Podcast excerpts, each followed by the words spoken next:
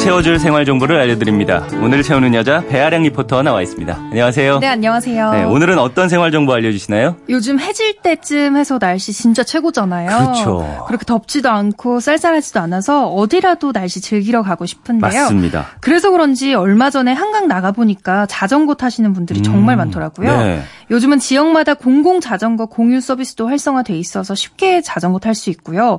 또 아예 자전거 타고 출퇴근 하시는 분들도 많잖아요. 음. 자전거족이라는 단어까지 있으니까요. 맞아요. 근데 우리가 자전거 많이 타기는 했지만 정작 자전거에 대해서 잘 모르고 있었던 부분이 있는 것 같아요. 음.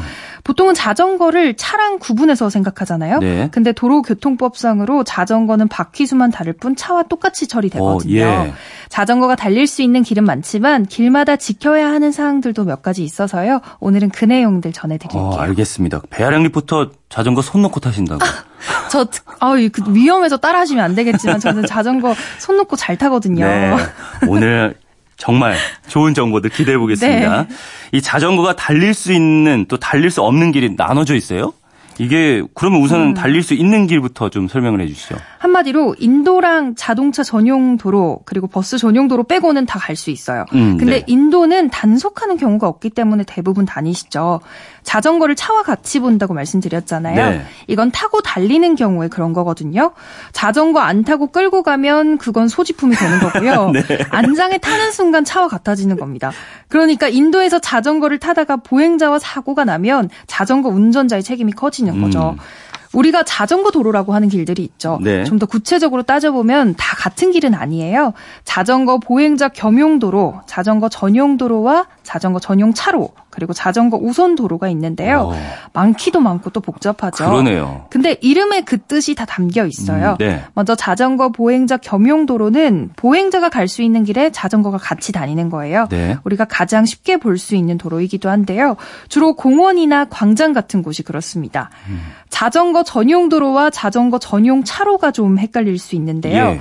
자전거 전용 도로는 오직 자전거만 통행이 가능해요. 음. 그래서 차가 아예 진입 못하게 물리적인 시설물이 설치돼 있고요. 오, 네. 주로 자전거 이용자가 많은 한강변, 그 중에서도 반포지구나 잠실지구에서 보실 수 있어요. 네. 만약에 차가 자전거 전용 도로에 침범하거나 주정차를 하면 자가용은 5만 원, 오토바이 4만 원, 승합차 6만 원의 과태료를 내야 합니다. 음, 네.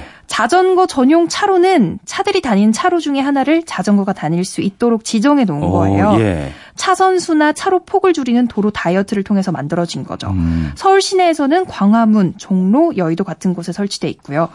그리고 마지막으로 자전거 우선 도로는요. 네. 자전거가 우선으로 통행할 수 있도록 해주는 거예요. 대도시나 서울에 많은데요. 차로 맨 끝 차선에 자전거 우선 도로 표시가 있으면 그게 해당되는 거거든요. 갈매기 세 개의 자전거 음. 아, 표시가 예, 있는데요. 이거 봤어요. 보신 적 있죠? 네. 단 여기 같은 경우 경우는 경우에는요. 네. 도로교통법에서 자전거 이용자를 구제해 줄 수 있는 게 없습니다. 음. 차가 진입 못하도록 법적으로 정해져 있는 게 아니다 보니까 실제로 사고 나는 경우가 많다고 해요. 예. 그리고 그냥 차가 다니는 차도를 이용할 수도 있는데요. 대신 반드시 도로 우측 제일 끝차로 가장자리를 이용해야 해요. 음. 이때 그 차로의 절반을 넘어가선 안 되고요. 그렇군요. 이 한강 다리 건널 때도 자전거로 통행이 가능한가요? 서울시 자전거 정책과에 여쭤봤더니 양화대교, 잠실교, 영동대교에 자전거 보행자 겸용도로 표시가 돼 있다고 합니다. 네.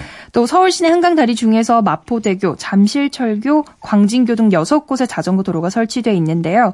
특히 광진교에는 유일하게 자전거 전용 도로가 나 있어요. 그럼 이 다리들이 아니면 자전거로 못 가느냐? 네. 그건 아니에요. 음. 차도나 인도를 이용해서 건널 수 있는데요.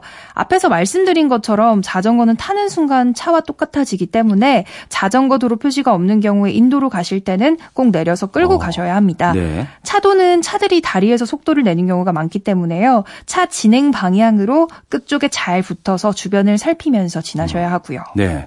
이 밖에 또 자전거 탈 때 지킬 또 다른 것들은 있을까요? 횡단보도 건널 때 자전거에서 반드시 내려서 가셔야 해요. 네. 이걸 어기면 불법인데요. 근데 횡단보도 중에서 사람이 걷는 길 옆에 자전거 통행로가 있는 게 있어요. 이 경우에는 자전거를 탄 채로 가도 됩니다. 네. 또 제가 앞서 한번 말씀드린 적이 있습니다만 9월 28일부터 도로교통법이 일부 개정되는데 여기 자전거에 관한 규정도 있거든요. 자전거 헬멧 착용이 의무화되고요. 혈중 알코올 농도가 0. 0.05% 이상일 경우에는 3만 원, 음주 측정에 응하지 않을 경우에는 10만 원의 범칙금이 부과됩니다. 네.